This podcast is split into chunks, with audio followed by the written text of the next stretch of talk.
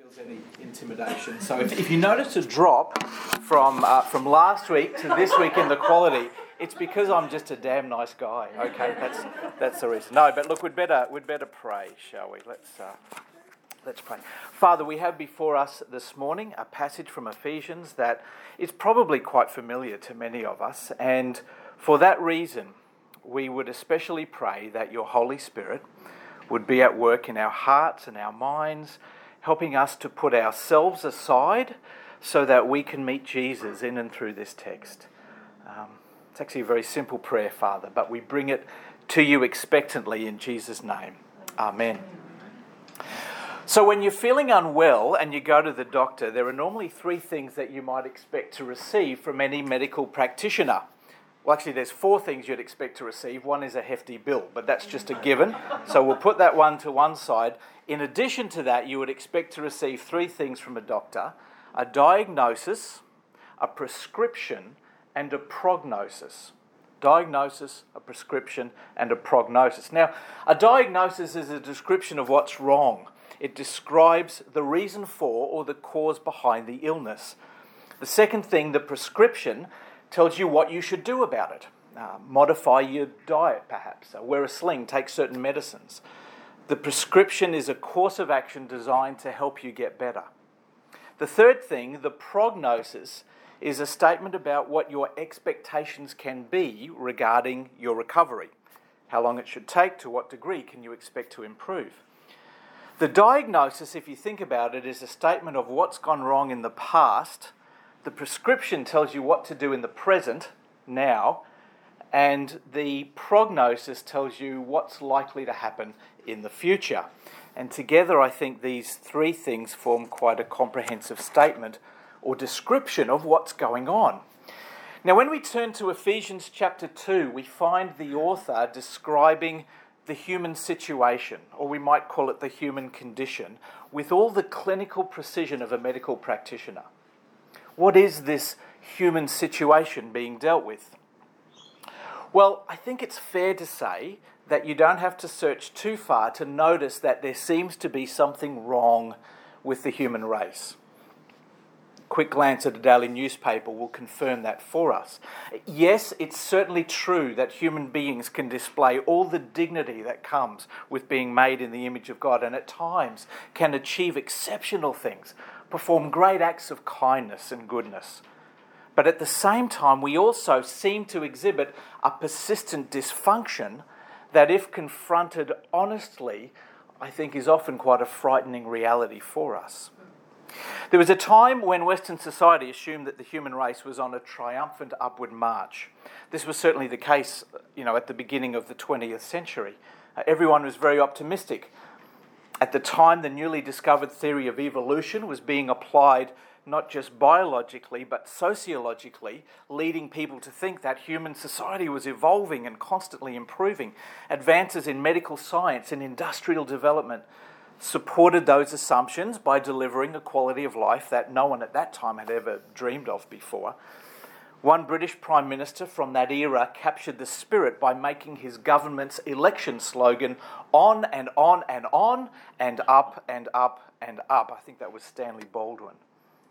But then two world wars in fairly quick succession involving unspeakable atrocities shattered that illusion and left in their wake a Cold War, an arms race, corporate greed, global poverty, AIDS epidemics, ecological disasters, wars, and the rumours of wars so that many young people today are not asking, what will the future of the world be? They're asking, will there be a future for this planet and for the human race?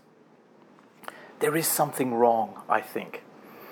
And as a race, humanity seems just to be strangely self destructive. I mean, why is it that after all these centuries we can't live together in peace? Why is it that almost every significant technological advancement gets turned into a weapon for destructive purposes in some way? Why is it that although there's more than enough food on the planet to feed every human being several times over, billions are still starving? Here in Australia, we live in a, a beautiful, prosperous, privileged, very well resourced corner of the world, yet we have growing crime rates, growing divorce rates, growing suicide rates. What's wrong with us? Now, some would diagnose the problem of the human condition, I think, in terms of ignorance, and therefore their prescription, their answer would be education. If we can just offer enough people enough education, that will address this human dilemma. Now, I'm a very strong advocate for education. I've been involved in it all my life, but I actually don't believe it's alone going to solve our problems. There's an old saying that says if you educate a devil, you don't get an angel. What you get is a clever devil. Someone with even more capacity to do evil in more devious ways. And if education alone is going to solve all our problems, then surely universities should be the most moral place in our society, the most caring, compassionate, ethically upright place. I don't think that's the case. Others would say that the problem is poverty. Okay, if we just had enough money and food to go around and everyone had their basic needs met, the planet would be a much better place. Now, I, I must very carefully say that, of course, addressing the issue of, of poverty has to absolutely be a global priority. Um, but again, I'm not sure that it's going to solve the problems. The standard of living might be better in affluent countries, but are people happier? Are they safer? Are families stronger in that circumstance? Others think the problem is political. We just had a particular type of government. If only a particular party was in power, then our problems would be solved. You don't have to go back too far to the days, and I can remember this from my childhood when the communists would say it's the capital, capitalists that are the problem. The capitalists would say it's the communists that are to blame. Neither capitalism nor communism is doing particularly well these days. One of the common tendencies I've noticed is that when people try to identify what's wrong with the world, they inevitably point their finger towards a group that they don't belong to. It's their problem. The fault lies with them whether them refers to a political party, as I've mentioned, a racial group, people from a particular place. And I mean, maybe there's something in that one, I don't know, but around state of origin time, I tend to feel that all the problems of the world originate in New South Wales. I... or we think that the fault lies with, with the old people or the young people. The men say it's the women's fault, the women say it's the men's fault. There's always a category of people to blame, but strangely, it's a category that we're not a part of. now, according to Ephesians chapter 2, all of these diagnoses are inadequate. None of them go deep enough to get to the heart of the problem. For the heart of the problem is here defined as the problem of the heart.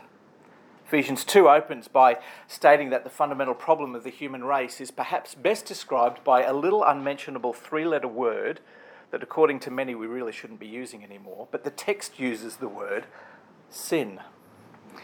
In many ways, it's difficult to talk about sin in this day and age, isn't it? I'm sure you've probably encountered that. Uh, working as a chaplain in a secondary school, working as a pastor in a church, I've certainly found that to be the case. For the simple reason that you know, many people today are socialized into believing that there is no such thing. Psychologists, sociologists, lawyers, geneticists are all telling us in different ways that when we do bad things, it's simply not our fault. Our upbringing, our social conditions, external injustices, even our genetic urges are to blame, but not us. We don't carry responsibility. It's not my fault. Don't, you know, label me a sinner. I'm actually the victim. I'm a victim of my circumstances. I'm a victim of my culture. I'm a victim of my genes. We are living in what theologian Alan Mann calls a sinless society, which is actually an awful place because, on the one hand, we're told there's no such thing as sin, but on the other hand, we all know deep down there is something profoundly wrong, not just in society, but in our more honest moments in ourselves as well. I think I shared last year in a principals hour about a conversation I had with a friend who once said to me, he said, Simon, you know, when I was 18 years old, I was ready to change the world. Now that I'm 40, I realise I'm flat out just controlling myself. He'd come to the realization that the biggest battle in life is not to fix the problems out there, but first to fix the problems in here. And there are two words used in this passage to describe the problems in here that we might extrapolate into the human race. One is the word sins, the other is the word trespass. Now, the word used for sins in Greek is hamartia, and it simply means to miss. You shoot an arrow at a target and it completely misses. That's what hamartia means. This is what Aristotle, Cicero, to some degree, I guess, Augustine, Albert the Great, uh, Aquinas, many philosophers and theologians have picked up on in articulating theories of what we call natural law. The idea that goodness or holiness is the completeness or the perfection of what God intended for this world when He created it. Sin simply falls short of that. Romans 3:23 Paul says as you would know all have sinned and fallen short of the glory of God. So often we think of the sinners in our society as, you know, these really bad people, the murderers, the drug dealers, the pedophiles, but Paul seems to suggest it, it doesn't matter how far short we fall, the thing is that we miss the mark. It's a bit like three people trapped on a small piece of land surrounded by a deep, rugged chasm, and they have to leap across the chasm to get to safety. Now, the first man is quite overweight, a little bit like me. Off a short runoff, he jumps as far as he can, but really just manages to tumble over the edge of the chasm where he falls to his death on the rocks below. The second person is fitter and takes a longer run up, managing to leap about halfway across before they too plummet to their death. But the third person is a woman, a superb athlete in peak physical condition. And off the longest run up that she can possibly take, she leaps across, but her flailing fingers just miss grabbing a hold of the, the ledge on the other side, and she too, unfortunately, meets her end on the jagged rocks below. Regardless of how far across they got, the result was the same for each. They fell short. Regardless of how good or bad we might seem to be, we all fall short of our Creator's intentions. We miss the mark. And one day we will need to encounter the reality of our hamartia, of our sins falling short. The second word used for sin is the Greek paraptoma, uh, the meaning of which is, I think, quite familiar to us to trespass. To go somewhere we're not permitted to go, to do something we're not permitted to do. There's a yard, there's a fence, and a sign that says no trespassing. So, what do we want to do? We want to climb the fence. We want to go into the yard just because somebody's told us not to do it. And I think that these two images of sin provide quite a complete picture. One of the words is passive, the other is active. Falling short or missing the mark is something we fail to do. Trespassing is something we actively do, we deliberately do. But Ephesians 2 takes all this one step further because it not only describes the disease of sin, but it further develops the diagnosis by identifying a number of symptoms. You will always be able to tell from a diagnostic point of view where sin is present because, according to Ephesians 2 at least, it will be evidenced by two things by death and by division. Now, the rest of our passage today, um, verses uh, up to verse 10 is really about death, and next week, as we look at the next passage, we'll be thinking more about division and, and how that is worked out of uh, the choices that, that we make that are contrary to God's purpose.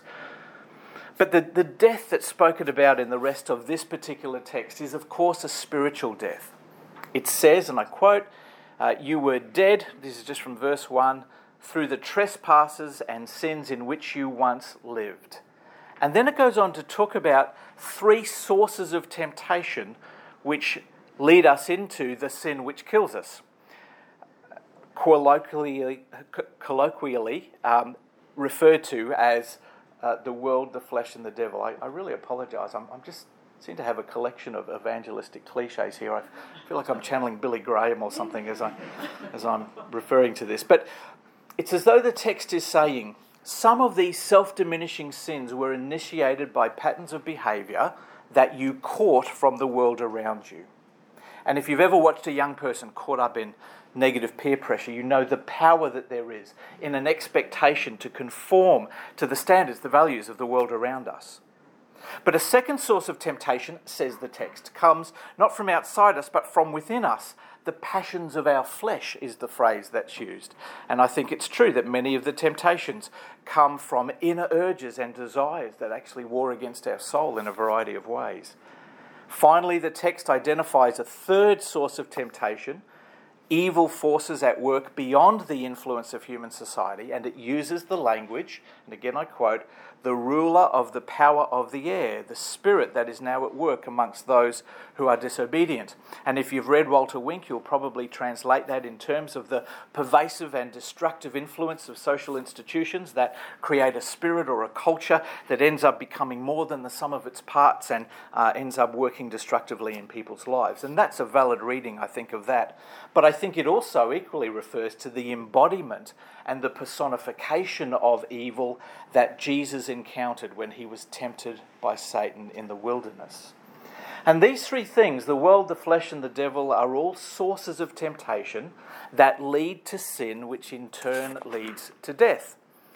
Now, a dead person, generally speaking, is someone who is unresponsive and cold and hard. If we had a a cadaver beside me here. I could prod it, I could poke it, I could yell at it, I could do whatever I wanted, but it would make no response to me whatsoever. And the same is true of a spiritually dead person. They are unresponsive, they're cold, they're hard in relation to God. They might be the nicest person you've ever come across, they might be the life of the party. But if you try to talk to them about Jesus Christ, all you get is a cold rebuff or perhaps a hard, resistant stare. They are completely unaware of, or perhaps just indifferent to, anything metaphysical, anything transcendent. They are unresponsive. And the idea of spiritual death and the need for spiritual life, of course, are recurring themes that we find again and again throughout the text of the Bible. John records Jesus as saying that the transition from a secular existence to a life of faith is very much like being reborn. Unless a person is born again, they cannot see the kingdom of heaven, said Jesus. And if you think about it, when a baby's in utero, occasionally it gets impacted by the outside world, doesn't it? I mean, it can probably hear muffled sounds. Uh, people will occasionally poke it, poke it and prod it to try and get some sort of uh, response. But by and large, it's completely unaware of and isolated from the world into which it is about to be born. That world is going on without it. And Ephesians here seems to imply there is a world going on beyond our awareness, of which the average person seems to know almost nothing. Occasionally, we're impacted by something from that world. We might catch a glimpse of a reality beyond our own. But as far as living in that world is concerned, it's, it's as though we're dead to it. Why does God seem so distant, so far away, so hard to understand? Not because he's elusive or uncaring or distant, but because we're spiritually dead. And the reason for that death is that sin has cut us off from the source of our spiritual life. Sin separates us from God. As that old saying goes, here's another evangelistic cliche if God feels far away, guess who moved? It wasn't him, it was us. That's the diagnosis. Now, what about the prescription? Well, in a word, Jesus is the prescription. Jeff said it before. The correct answer is Jesus, and in this case, it, it certainly is true. If we, if we find ourselves in Him, in Christ, and uh, that's a little phrase that appears, I think, 23 times throughout the book of Ephesians. In Him, in Christ, uh, in Christ Jesus. In Him, uh, if we find ourselves in Him, then His possibilities, His solutions, His life, His health becomes ours as well. In particular, the text refers to the benefits here for the person who is in Christ. And I guess following my analogy, uh, this is not only the prescription but the prognosis as well. If the disease is sin, if the symptom is death, if the prescription is Jesus, then the prognosis is life. Resurrection, or a foretaste of that in the new life that Christ offers to us, is just the thing you need when you're dead. It says in verse 4 But God, who is rich in mercy, out of the great love with which He loved us, even when we were dead through our trespasses, made us alive together in Christ. Verse 6, it says, God raised us up with him, raised us up, seated us with him in the heavenly places in Christ Jesus. Resurrection brings that which is dead back to life. Now, it's, it's good to have a prescription, especially when the disease is fatal. But how do we take this medicine? That's a pretty important question. How do we get into Christ? How do we become connected to this life that Jesus offers to us? Is it a pill? Is it a tonic? Is it an injection? The answer is it's a gift. I want you to imagine that you're sitting in hospital. Sitting on a hospital bed, your doctor comes in, sits on the edge of the bed, and says, Listen, I'm, I'm sorry, but I've got some really bad news for you.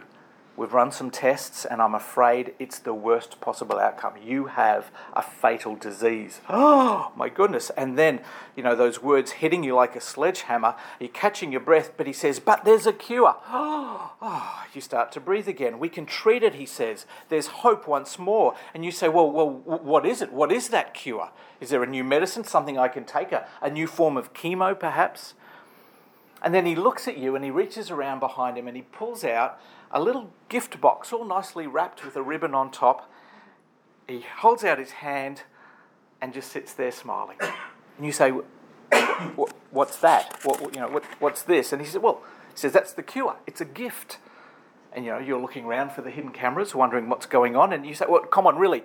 Uh, what do I have to do? Is it an exercise regime, a special diet? I don't care what it costs, whatever it takes. But still, he, just, he still he just sits there holding out his little gift box. Come on, Doc, you say. This is serious. Don't mess with me. And he sits there smiling, the gift box in his hand. Now, if that scenario strikes you as bizarre, then you can begin to get a feel for how weird it must have sounded in the ancient world, especially to Jewish ears, when the biblical authors started to talk about words like grace and faith. They were used to religions that demanded something from you Keep the law, give your tithe, fast twice a week, attend worship, study the scriptures. Surely this is how one connects with God. Through my work, through my effort. Uh, that has to be the way. Grace, faith, mercy, a gift of God. Come on, let's get serious about this. And I don't think much has changed since ancient times. I would almost guarantee that if we went out and did a door knock of the people who lived in Auchenflower and asked them the question, how does a person get to heaven, or how do you get right with God? If we had first found out whether they believe in God or not, I guarantee that most people would say by doing good deeds, by living right, by being good enough. And Ephesians says that's rubbish. It is by grace you have been saved through faith. And even that faith isn't what you've mustered up, it's not what you've created within yourself. That's a gift of God to you as well. You see, God's not going to have anyone boasting when they get to heaven.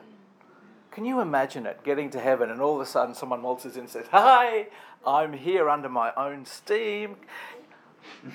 Imagine how painful it would be. Imagine how painful it would be spending eternity with a whole lot of self righteous people who had got to heaven because of their own righteousness. It would be miserable. No, God's presence is the one place where God completely and perfectly sets the terms. He says, actually, because of your hamartia, because of your paraptoma, your sins and your trespasses, no one deserves to be in my presence. To be sure, I love you and I want you with me, but no one earns their way here because you simply can't. You're not good enough. Everyone's fallen short of God's glory. It's only because I'm rich in mercy and because of my great love for you that you have any hope at all. I love that word mercy. A friend of mine once took a photo of me back in the days before cameras had uh, phones had cameras in them. You know, they used to have little digital cameras. It was a little box, and and you'd, you'd take the photo and then you'd look at the back. So he took a photo of me, he's looking at the back, and I yell out, Hey, does it do me justice? To which he replied a little too quickly, I think, Simon, it's not justice you need, it's mercy. But that's what mercy means. It's when we're dealt with not according to what we deserve, but according to what we don't deserve. And what we don't deserve is God's grace. A couple of years ago, I preached a sermon at Toowong Uniting, and after the sermon, I was shaking hands with people at the door, and this person came up to me and said, Simon, I've just figured out what grace is, which I should have been excited about, but I hadn't been speaking about grace at all, so I was a little disappointed. But anyway, he said, It's one way love, isn't it? And I thought, I like that. One way love. It's when we weren't loving God that He loved us. One way love. It's when we were spiritually dead, when we were cold and hard and completely indifferent to Him, that He loved us. He reached down and he touched our hearts. And I love that scene at the end of Bruce Almighty. And this is a spoiler if you haven't seen the movie, but if you haven't, it's just too bad because it's uh, you should have. Um, and and so Morgan Freeman, who plays God, has Bruce there, like in heaven, and uh, Bruce has died and, and he's, he's in heaven, and finally he learns what he's supposed to about life and about faith and about God and about himself. And so God, Morgan Freeman, decides to send him back to finish off his life, send him back to earth. And he does it by taking his two fingers and just touching his chest. Do you remember that scene? Mm. And it's like the boom, boom, the paddles. You know those paddles that you use when you're resuscitating someone after a heart attack. And, and Bruce goes, whoa, that wasn't very comfortable. And then God does it again. And then the next thing Bruce knows, he's on a hospital bed and someone's with him, paddles above him, bringing him back to life. I wonder if God has ever reached down into your life and touched your heart, and all of a sudden, boom, boom, there's a heartbeat. It's like you've woken up to a whole new reality. Or maybe for you, it's been a slower process of mouth to mouth that has brought you to life. God's Spirit gently breathing into you, one breath after another, patiently, persistently over time, allowing you to start breathing yourself and then to wake up and discover who He is and, and what's real about the world. It's not by our good deeds that we are saved, it is by grace through faith. But that doesn't mean that good deeds play no part in this whatsoever. It's not good deeds that save us, it's for good deeds that we are saved, according to the text. Good works won't get us into heaven, but they should be the result of our faith. And if it's a real faith and a living faith, then we want to express that in some meaningful way. The text says, um, and, and I, I note it's actually not there in the, the New Revised Standard Version, but some of the older versions say, uh, We are God's handiwork. We are God's workmanship, created in Christ Jesus to do good works which God has prepared in advance for us to do. Isn't that an incredible thought? When you finish here, when you leave here, there are certain things that God has prepared in advance for you to do. He's prepared them just for you. Nobody else can do them. And those good works, as you do them in Christ, aware of His presence, conscious of His strength, they will actually help you become the person that God wants you to be. They won't necessarily be easy. No one's probably, no one will thank you for them. But they will likely be one way acts of love, just like the sort of love that God has shown to you, which will shape you and mold you and contribute to what God is doing in you, helping you to become a piece of His workmanship. He's not finished with you yet. We are all, of course, works in progress. And because I haven't had nearly enough evangelistic cliches in this one sermon, I'm going to finish with another. I wonder if you've ever heard Myra Welch's classic poem, The Touch of the Master's Hand. I think it sums this idea up beautifully. So bear with me for a moment. Twas battered and scarred, and the auctioneer thought it scarcely worth his while to waste much time on the old violin, but he held it up with a smile what am I bidding, good folks? he cried. Who'll start the bidding for me? A dollar, a dollar, then two. Only two? Two dollars. Who'll make it three? Three dollars once, three dollars twice. Going for three, but no. From the room far back, a grey haired man came forward and picked up the bow, and then wiping the dust from the old violin and tightening the loose strings, he played a melody, pure and sweet, as a caroling angel sings. The music ceased, and the auctioneer, with a voice that was quiet and low, said, What am I bid for the old violin? And he held it up with the bow. A thousand dollars. Who'll make it two? Two thousand. Who'll make it three? Three thousand once, three thousand twice, and going and gone, said he. And the people cheered. But some of them cried, We, we do not quite understand. What changed its worth? Swift came the reply the touch of a master's hand. And many a person with life out of tune and battered and scarred with sin is auctioned cheap to the thoughtless crowd, much like the old violin. A mess of pottage, a glass of wine, a game, and they travel on. They're going once, they're going twice, they're going and almost gone. But the master comes.